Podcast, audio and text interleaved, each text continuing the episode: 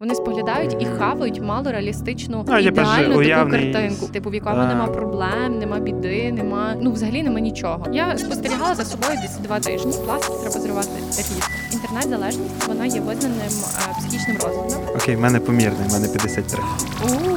Прості як двері. Всім привіт! В твоїх вухах і очах подкаст «Прості як двері». Прості. І з вами прості Юлія Мартинюк. Та Олег Малець. Щиро раді вас бачити. Бачити, чути, власне, бачити вас. І читати вас... ваші коменти. Блін, ми не можемо вас бачити, це ви нас можете бачити. Ми вас побачимо десь інше, онлайн чи офлайн. Надіємося, вже офлайн. О, ми, до речі, згодом анонсуємо, де ми зможемо почитатись, побачитись. Я так думаю, з наступним випуском. Окей. Ми сьогодні будемо це анонсувати? Так. Гаразд. Десь на кінець ми вам ще розкажемо багато цікавих речей, що в нас в задумах на майбутнє.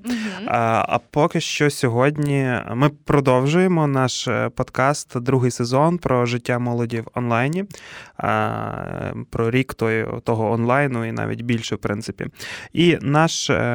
Кажи, Олег, про що ми будемо говорити? Сьогодні ми будемо говорити про мережевий детокс, як схавати усе. Тобто зараз ми маємо такий навалом інформації в інтернеті. Напевно, вона тільки множиться, і створюється все більше контенту. І вкрай важливим постає питання тої гігієни і того, як фільтрувати всю ту інформацію. Дехто вже з наших гостей на попередніх випусках говорилося про те, що встановлюють якісь фільтри, обмеження собі на кількість підписників чи тих, кого будуть читати, чи видаляють там якісь старі інформаційні канали, чи вибудовують нові дуже якісно, грамотно. Ну і багато інших інструментів застосовується для того, щоб бути гігієнічним в плані інформаційного свого оточення, своєї, зрештою, інформаційної безпеки. От, власне, сьогодні будемо і говорити про таке, про інформаційну гігієну, про інформаційну дієту, зрештою, коли на неї потрібно сідати, і чи варто взагалі на неї сідати. От всяке про таке. Юлю, я передаю тобі слово. Розпочинай. Дивись, я насправді хотіла почати з того, що ми вже згадували десь, що людина там проводить в мережі близько там 7-8 годин на день. Та? Тобто це прирівнюється до кількості нашого сну, якщо у вас здоровий сон. І насправді дуже важливо витримувати якусь таку межу того, скільки і якої інформації ти споживаєш там, власне, з цих соцмереж. І, наприклад, багато хто там казав, що хоче заховатися в соцмережах від якихось своїх проблем, багато хто просто там розслабляється, розвіє свій мозок, багато хто там ховається від якогось навчання або ще якоїсь штуки. І насправді ми на підсвідомому рівні, тобто ми просто беремо і починаємо там щось скролити. Блін, просто ти просто такі всі речі перелічила, але ти не сказала заради такої очевидної першочергової мети всієї цієї історії соцмереж і інших там додатків соцмереж. Це комунікація між людьми. Да, це комунікація. Да, це найважливіше, в принципі, для чого воно існує. Юля. Вот, це комунікація. Я потім поділюся своїм, насправді, тим досвідом і тою якоюсь інформаційною, я не скажу, що дієтою, але своїм інформаційно наповненим раціоном на день. Окей. Отак. Словом, це типу як вічний марафон. От у нас питання, наприклад, ми собі таке поставили, як схавати усе. Це, типу, реально вічний марафон, який ти біжиш, і, мені здається, що в цій ситуації далеко не людина виграє. І головне не бути спринтером. По-перше, головне не бути спринтером, тому що, ти далеко не добіжиш. Це раз, а два, тобі ніколи не вдасться схавати все. Всю інформацію, яка є, тобі не вдасться прочитати всіх блогерів, тобі не вдасться прослідкувати за усіма, тому що ти просто загнешся. Ти емоційно вб'єшся і все. І, в тебе будуть там... Зараз я поговорю про енну кількість того, що страждає в цьому нашому марафоні. Що страждає в людини в цьому нашому марафоні. От, наприклад... До речі, ще дуже цікава річ. Я шукала там різні дослідження, вивчала цю тему. І дослідження датуються там 2017, 2018 роком, 2016. От тоді якраз було дуже якось актуально досліджувати оцю тему. Як впливають соцмережі на людину. Зараз вже навіть немає таких досліджень. Ну, тобто, може, вони є, але вони не настільки популярні, тому що, напевно, зараз вже нема потреби в тому, щоб досліджувати цей аспект. Оскільки людина вже проводить прям, ну, капець багато часу в соцмережах, і це її життя. Ні, я думаю, тут більше момент той, знаєш, кожна тема має якийсь свій пік хайповості. От. І має тоді, коли вона є не на часі. Навіть там якісь ультраважливі теми, я не знаю, там, наприклад, моменти гендерної рівності, угу. боротьби жінок за свої права загострюються ближче до 8 березня. Так. Ну, тобто, якісь такі хайпові. І, відповідно, скоріш за все, в цьому випадку також так склалося, що тоді 16-17 рік було якийсь, ну, на хайпі, на слуху. Можливо, був якийсь твіт Ілона Маска чи може щось бути. Таке, і воно з того понеслося. Я, власне, більшість статей прочитала на BBC, і ось що, власне, я з них дізналася. Те, що більшість досліджень говорять нам, що соцмережі впливають на наше психічне почуття, і саме на такі аспекти, як стрес, настрій, тривожність, депресія, сон, залежність, самооцінка, самопочуття, стосунки, заздрість і самотність. Тепер розкажу, що не все так погано, бо коли я читала цю статтю, я так думала, все, крах. Ні, ну, вода, закриваємо соцмережі. Воно на з першого погляду виглядає, що воно негативно давить тебе і робить тебе якимось депресивнішим. Ну, от, наприклад, дивися, якщо розглядати стрес детальніше, 2015 року дослідники центру Pew Research в Вашингтоні спробували з'ясувати, чи соцмережі насправді звільняють нас від негативних емоцій, чи навпаки, подають нам більше стресу. І опитування, в якому там взяли понад 1800 людей, показало, що жінки набагато більше, ніж чоловіки, відчувають стрес від соцмереж. І найбільшим джерелом негативу вони назвали Твіттер, оскільки він постійно нагадує про неприємні ситуації в житті. Оскільки там, роблять дописи, коли є якийсь негатив, і вони виплескують свої емоції. Але, знову ж таки, це ефективний засіб знизити наслідки стресу. Тобто, що більше жінки користувалися Твіттером, то менш напружено вони почувалися. Відповідно, є таке... Якийсь клин клином вибивають, чи що? Ну, дивись, є така штука, тобі треба, наприклад, завжди позбуватися твоїх емоцій. Ну, це дуже добре, психологи навіть радять, вивільняти якийсь гнів, направляти його в правильне русло і так далі. І, відповідно, цим... направлені, щоб не робити якусь там діяльність руками, чи ще бігати, чи займатися, вони в Твіттері писали різні хейтові штуки, і таким чином, можливо, навіть і негативні, але вони вивільняли свої емоції, і їм ставало легше. Вони харились, але вони вивільняли емоції, і їм ставало легше. Як воно. І, з одного боку ти думаєш, окей, це трохи зле, тому що там багато хейту і негативу, але з іншого боку ти думаєш, клас, люди звільняються з цих емоцій, їм стає легше. Да. Бачиш, не все так погано. Мене більше здивувало, що це саме за Твіттер. Я, в принципі, в Твіттері не сиджу, але що він так наповнений цим негативом. Я коли читала це, я десь теж собі проаналізувала свій Твіттер, і я там дописую теж, коли є якісь негативні штуки більше, аніж коли є позитивні. Якщо щось трапляється, там, я люблю дописувати про різні політичні речі також в нашій країні. І я коли це пишу, то я обурююсь. І я хочу це обурення мають бачити всі. І чомусь ці обурення знаходять своє місце саме в Твіттері. Але там є і позитивні штуки дуже багато, тому все ок. Наступний аспект – це сон. Дослідження свідчать, що користування соцмережами пригнічує вироблення гормону мелатоніну, який сприяє сну. Найгірше на це впливає блакитне світло від екранів смартфонів і ноутбуків. Це, я думаю, ми знаємо всі, що перед сном не дуже ок, скролити якісь стрічки і тому подібне. А якщо в тебе вімкнений режим вночі, і в тебе таке пом'якшене світло. В мене теж, до речі, я завжди збавляю на нуль. Але слухай, звичка перевіряти перед сном стрічку новин Facebook чи Twitter погано впливає на якість сну, але дослідники, однак, не з'ясували остаточно, чи саме соціальні мережі спричинюють розладу сну, чи ті, хто вже страждає на безсоння, проводять більше часу в соцмережах, бо їм, нема чим зайнятися.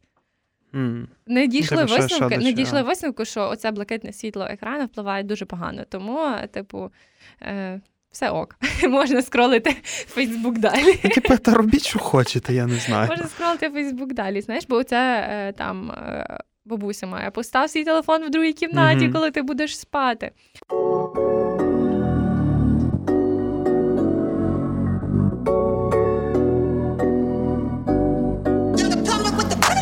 Ну, це, до речі, це, це своєрідна утопія. Реально, то, що там якісь поети-фантасти пишуть про утопію, так от соцмережі вже створюють утопії. Так, тому що є нереальна кількість цих фільтрів, якими можна скористатися, нереальна кількість того, що ти можеш зробити з супер, ну, так відверто, супер нещасної фотографії, ти можеш собі поставити, я не знаю, і інший фон, і руку повернути, і замалювати.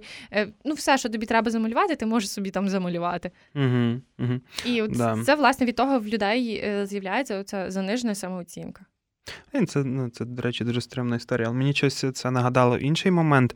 Я не пам'ятаю також з якогось дослідження. Це те, що гортаючи свою сторінку у соціальних мережах, там оцю листаючи хронологію свого життя, так би мовити, і того, що ти постиш, в тебе піднімається самооцінка, речі, і робиться позитивний настрій. Тому що ти згадуєш свої приємнощі, якісь такі, ну, вражаючі моменти життя. І щоб собі там попіднімати трохи самооцінку, можна зайти свою ленту погортати. До речі, проводили таке дослідження, я просто не пам'ятаю там всіх деталей, але робили от таку штуку. Одна група людей гортала якраз свої фотографії, свою стрічку в Інста, а інші люди, вони працювали і паралельно типу там робили перерви на те, щоб подивитися на себе в дзеркалі. І от ті люди якраз таки, які гортали більше свою стрічку в Інста і ФБ своїми фотографіями і спогадами, в них більше піднімалася самооцінка, ніж тих людей, які просто споглядали на себе в дзеркалі. Це ну, коротше, так закрутили ті соціальні мережі і реально мають такий дикий вплив на свідомість людини, просто формують людину як таку. Щасливі ті люди, напевно, що не живуть у соціальних мережах, тому що ну, не мають реально ще одного чинника, який, як би там не було, позитивно чи негативно він впливає, але він все одно на тебе впливає. І, ну, як на мене, краще недоотримувати якогось позитиву, ніж хапнути якогось негативу. Тому... Про залежність. Ми ще говорили, типу, це те, що мене, напевно, теж десь заділо, бо я, напевно, готова і повністю можу це визнати і сказати, що в мене цілковита залежність, там, наприклад, від соцмереж. Да, і вона зумовлена навіть не так, як особистим, якби переглядом навіть особистого матеріалу, так як робочого. Наприклад, є така штука, я за собою помітила, от я ж ми готували цей, зрештою, там теми наших подкастів, і от коли ми написали, власне, про оце, як схавати усе, і там про залежність я почала читати, я спостерігала за собою десь 2 тижні. І що я хочу сказати, що я капець, яка залежна. Ну, типу, розумієш, навіть так, робочий момент. Ми дописуємо про щось. Це велика робота, та? Велика робота проєктного менеджера разом з тобою, тому що ви проробляєте, та? Він придумує якийсь проєкт, потім ви продумуєте, як це має виглядати, ти думаєш, як це запакувати, даєш ТЗ дизайнеру, дизайнер видає тобі картинку, потім ти до цього робиш класний допис. І я просто, от коли мені там, в мене є якийсь вільний час, я заходжу на наші сторінки робочі і дивлюся, скільки людей пролайкали, прокоментували, пошерили і зберегли. Для мене це капець важливо. Тому що, а потім я задумалась, чому так? Тому що, не знаю, проектний менеджер може виміряти свій... профіт проекту. Там, наприклад, скільки людей пішли десь там, потім влаштувались на роботу. Та? У нас був такий проект, наприклад. Чи зробили свій власний бізнес. А як я це можу виміряти? Я можу виміряти це тільки лайками, коментами, шерами і збереженнями. І для мене це дуже важливо. І коли ти розумієш, що ти проробили ви з командою величезну роботу, і ти заходиш, а це ніхто не зберігає, або ніхто не коментить. І ти така, як? Чому ви цього не робите? Я розумію, що в мене тоді, знаєш, якась така аж тривожність, типу розчарування, якийсь негатив, словом, це такий поганий спектр емоцій. В мене було, не знаю, теж про мою залежність, і такий, напевно, найприємніший, ось того, ти там про робочі почала, про робочу роззалежненість. Це один був такий прекрасний день, коли я зрозумів, що, я там до певного дня в житті був адміністратором на сторінках молодіжцентру, твори, ще купи всяких сторінок. І воно мені постійно вибивало сповіщення, якісь ще якась біда.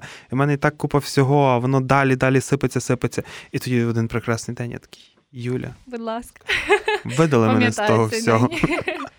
Ну, насправді в мене теж деколи таке є, тому що є, наприклад, сторінки, в яких я не залажу там всередину цієї сторінки, я не комунікую з людьми, там, з відвідувачами, але ти мусиш бути на тій сторінці, бо деколи там треба на рекламу щось поставити або що, але ти все одно дивишся і знов до сповіщення.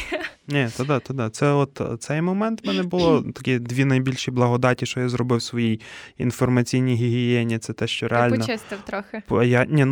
Я почистив, повидалявся зі всіх сторінок, які я веду. Боже, в мене там було навіть... Був адміністратором там Української спілки молодих географів, був адміном, і там IGEA сторінки, різних. Я просто в один день, в один якийсь час того всього відписався. В мене вже була велика благодать, тому що в мене зменшилося оцей тиск інформаційний на мене.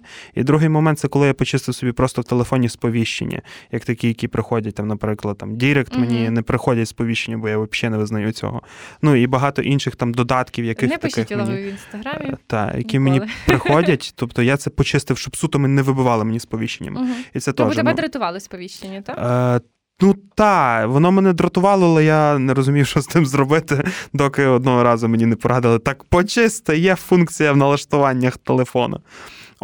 Зараз, напевно, що вже треба там доходити до того третього моменту, щоб чистити соціальні мережі, там блокувати людей або навпаки блокувати сторінки, або там ставити зірочки чи щось. Тому роді, щоб бачити тільки той контент, який тобі хочеться. Тобто це ті сторізи, це просто їх валом. І я розумію, що велика кількість людей так смітять. Я не буду казати, хто, бо бідяться ще. Я сподіваюся, ти мені скажеш, якщо буде напрягати. Але ти можеш просто приховати сторіз тієї людини, та й все. Так в мене так є. Але все. Одинично зараз. Але тут треба... Треба йти далі. Знаєш, викидати сміття заразом. Або там, я люблю порівнювати з пластиром. Пластир треба зривати різко. Прості як двері.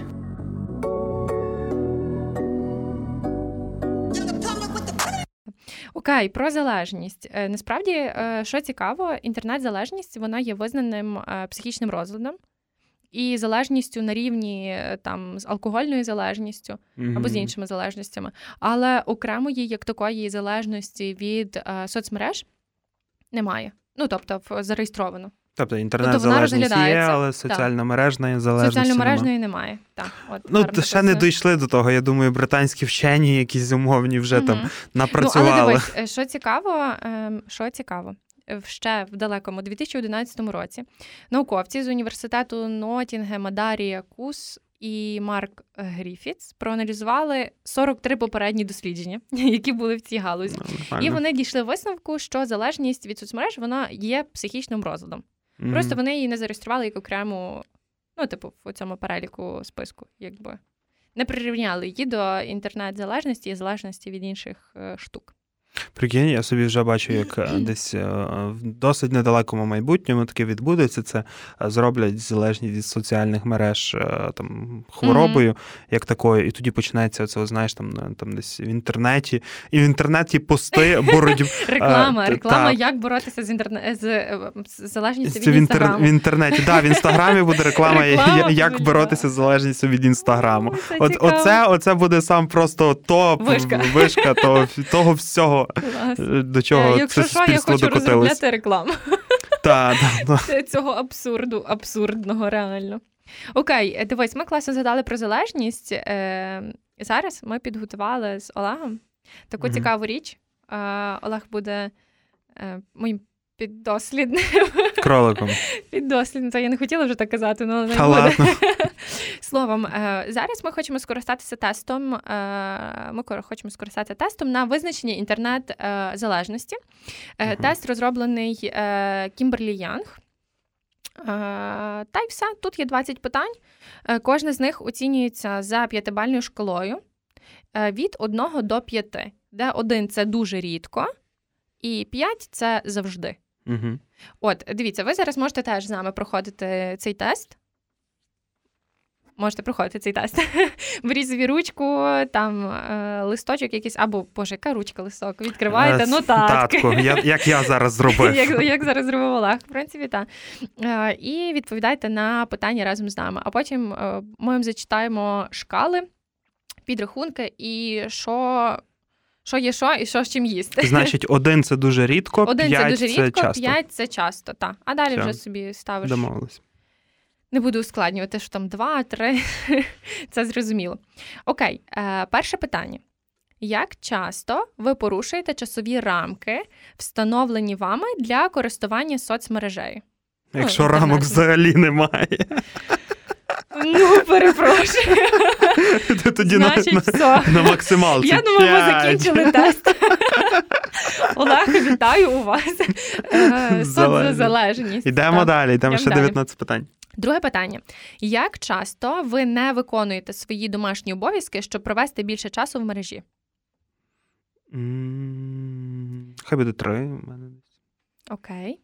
Третє питання. Як часто ви надаєте перевагу проводженні часу в мережі замість того, щоб провести його в сімейному колі? О, да, є така 4. Окей. Четверте питання. Як часто ви формуєте нові стосунки з друзями через мережу? 1. Ніколи. Вообще. П'яте питання. Як часто батьки нарікають на кількість часу, яку ви проводите в мережі? Але тут, типу, як батьки, або там друзі твої, чи хто живе з тобою. Як часто батьки, або твоє близьке оточення, друзі, нарікають на кількість часу, яку ви проводите в мережі? Да, в мене баба там постійно. Знову ти там у телефоні. 4. Добре, шосте питання. Як часто ваше навчання страждає внаслідок кількості часу, проведеного в мережі? Навчання. Ну, хай 3 буде. Окей. Сьоме питання. Як часто ви перевіряєте електронну пошту, перш ніж зайнятися чимось іншим? Все. Часто? Ну, хай буде 4. Восьме питання. Як часто ви надаєте перевагу спілкуванню в мережі над спілкуванням з оточуючими вживу? 3. Дев'яте питання. Як часто ви не відповідаєте на запитання про те, що робите в інтернеті? Знаєш, коли усе питає, бабуся вдома питається, типу, що ти знов там в своєму телефоні сидиш? Ну, це рідко, це зараз вже, не знаю, 2. Так, 10-те питання. Як часто батьки, друзі, оточення заставали вас, коли ви заходили в інтернет всупереч їх волі? Ну, наприклад, в мене така, я поясню цю ситуацію дуже-дуже кумедно. В мене така є, що ми там, наприклад, домовляємося про те, що ми не використовуємо телефони з друзями. Mm-hmm. І в мене реально ломка, да, коли починається. І я просто там заходжу, починаю скролити оцю стрічку. Yeah, no, крики бувають шалені. Хай буде 2. Так. Це 11-те питання вже. Як часто ви проводите час у своїй кімнаті, граючи на комп'ютері? Це таке цікаве питання. Комп'ютера немає, я не граю ігор на комп'ютері. Вообще 1. Добре. 12-те питання. Як часто ви отримуєте дивні дзвінки від нових мережевих друзів? Дивні дзвінки від нових мережевих друзів? 1. 13-те питання. Як часто ви огризаєтеся, кричите чи дієте роздратовано, якщо вас потурбували з приводу перебування в мережі? О, це той мем з тебе чи звідки, там, де малий прорубує клавіатурою свій екран, да, чи то не з тебе. Да. Може бути, я не пам'ятаю, з чого це, але так, знаю цей мем. 1. 14-те питання. Як часто ви виглядаєте більш замученим чи стомленим, ніж тоді, коли вдома ще не було інтернету? Я тут поставлю 2, але я думаю, там трохи воно так. Добре. 15-те питання. Як часто ви виглядаєте зануреним у думки про повернення до мережі, коли ви не знаходитеся в мережі? Хай буде 3. 16-те. Як часто ви сваритеся та гніваєтеся, коли батьки, друзі, оточення сердяться з приводу часу, проведеного вами в мережі? Да. Добре. 17-те питання. Як часто ви надаєте перевагу перебуванню в мережі, а не своїм колишнім улюбленим заняттям, хобі, інтересам?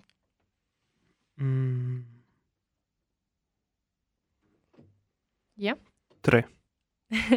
18. Як часто ви стаєте агресивним, коли на вас накладають обмеження в часі, проведеному в мережі? 2. Ну, це, знаєш, з того роду, коли там, не знаю, пропадає інтернет. Десь на роботі, в хаті. Так. 19 питання. Як часто... 18 питання. Як часто... Чи 19? Ой, дякую. Так. 19 питання. Як часто ви замість прогулянок з друзями надаєте перевагу проводженню часу в мережі? Поставлю за 3. 20 питання. Останнє. Як часто ви відчуваєте пригніченість, спад настрою, нервуєтеся, коли знаходитеся поза мережею, а після повернення до мережі все це зникає? Да, часом таке є 3. Супер. Значить, зараз ми рахуємо. Але я зрозумів, що треба було на калькуляторі простіше собі не в нотатнику писати. Ну давай, швидесенько зараз порахуємо. Знаєш, як у цих... Для вас час пройде незамітно. А поки Олег підраховує, я розкажу про шкалу. Те, що в нас від 0 до 30 балів – це нормальне використання інтернету. А ти ж порахував? Так. А, супер. Давай, скажи, скільки там, я буду знати, чи позоритись мені, чи ні. Добре. Отож, бо. Дивіться, я думаю, ви зрозуміли, що всі ваші бали треба було просто посумувати між собою, та й все. Отож, від 0 до 30 балів – це нормальне використання інтернету. Від 31 до 49 балів – це легкий ступінь інтернет-залежності. Ти вже смієшся. Ну, це, каже, продовжуй. 50-79 балів – це помірний ступінь інтернет-залежності. І 80-100 – це надмірне користування інтернетом. Окей, в мене помірний, в мене 53. Вітаю, слухай, 53 – це, не 100. Це не 100, так. І не 80. Окей, це така... Цікаве тестування, зрештою. Так, оприділили, що є ще куди рости.